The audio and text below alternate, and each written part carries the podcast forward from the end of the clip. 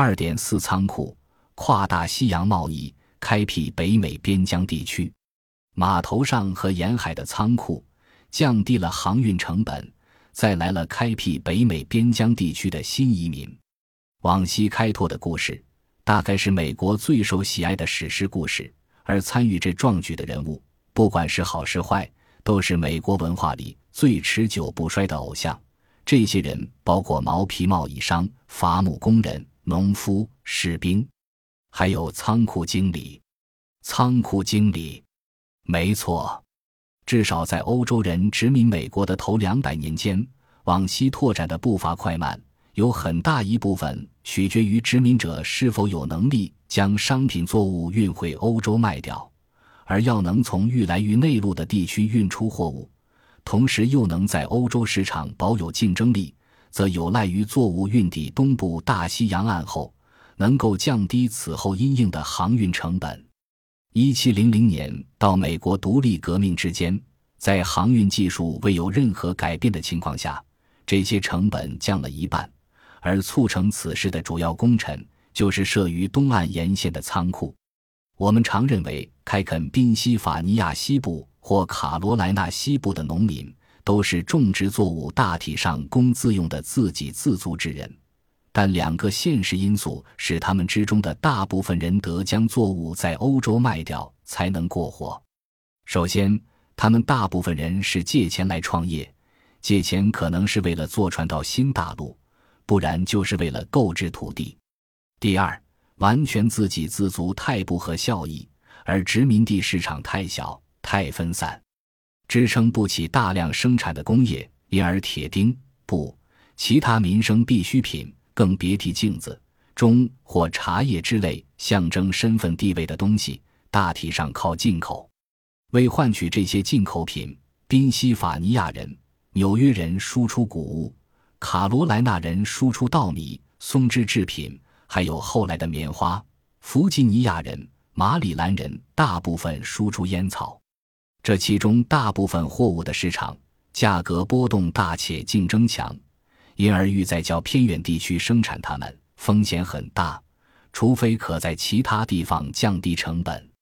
基本上有两组改变拉低了航运成本，从而使农民能往西开拓。第一个改变来自英国一方。即十八世纪时，大抵上肃清了海盗，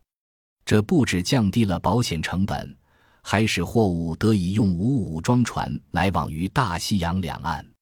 这种船建造成本较低，操作成本更低廉得多，因为靠较少的船员就能运作。但这只是原因之一，因为加勒比海殖民地和巴西受益于此的程度，丝毫不逊于北美人，甚至还有过之。航运成本降低的另一因素来自船只滞港时间缩短。水手到了家乡以外的任何港口，船主都得支付水手上岸期间的开销。愈晚买到货物离港，滞港时间愈长，船主开销就愈大。而滞港的时间历来都很长，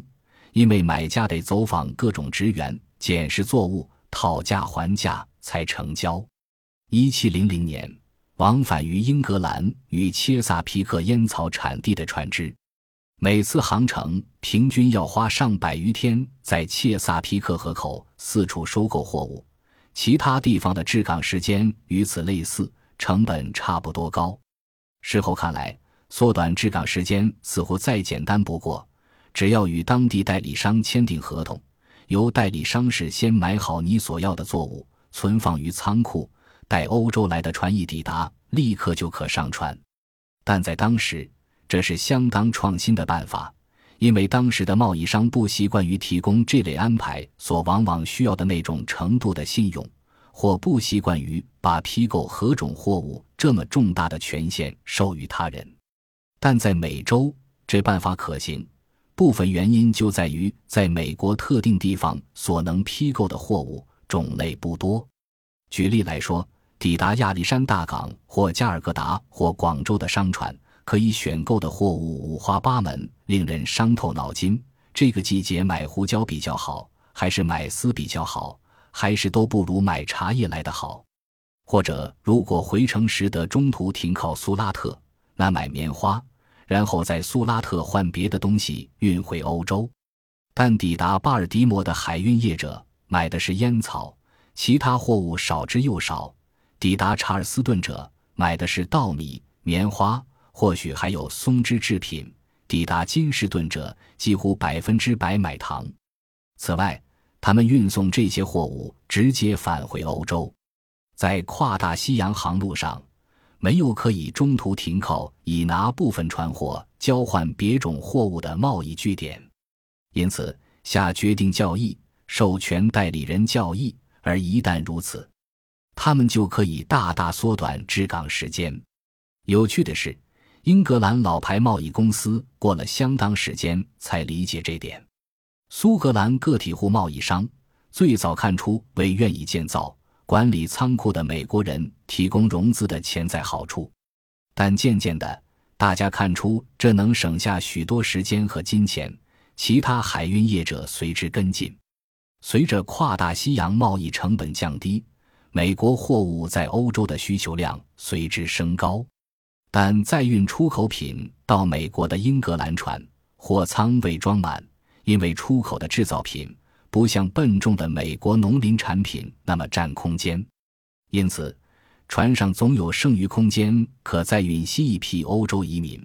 而这有一部分得归功于码头上和沿海仓库里悄悄进行的创新措施。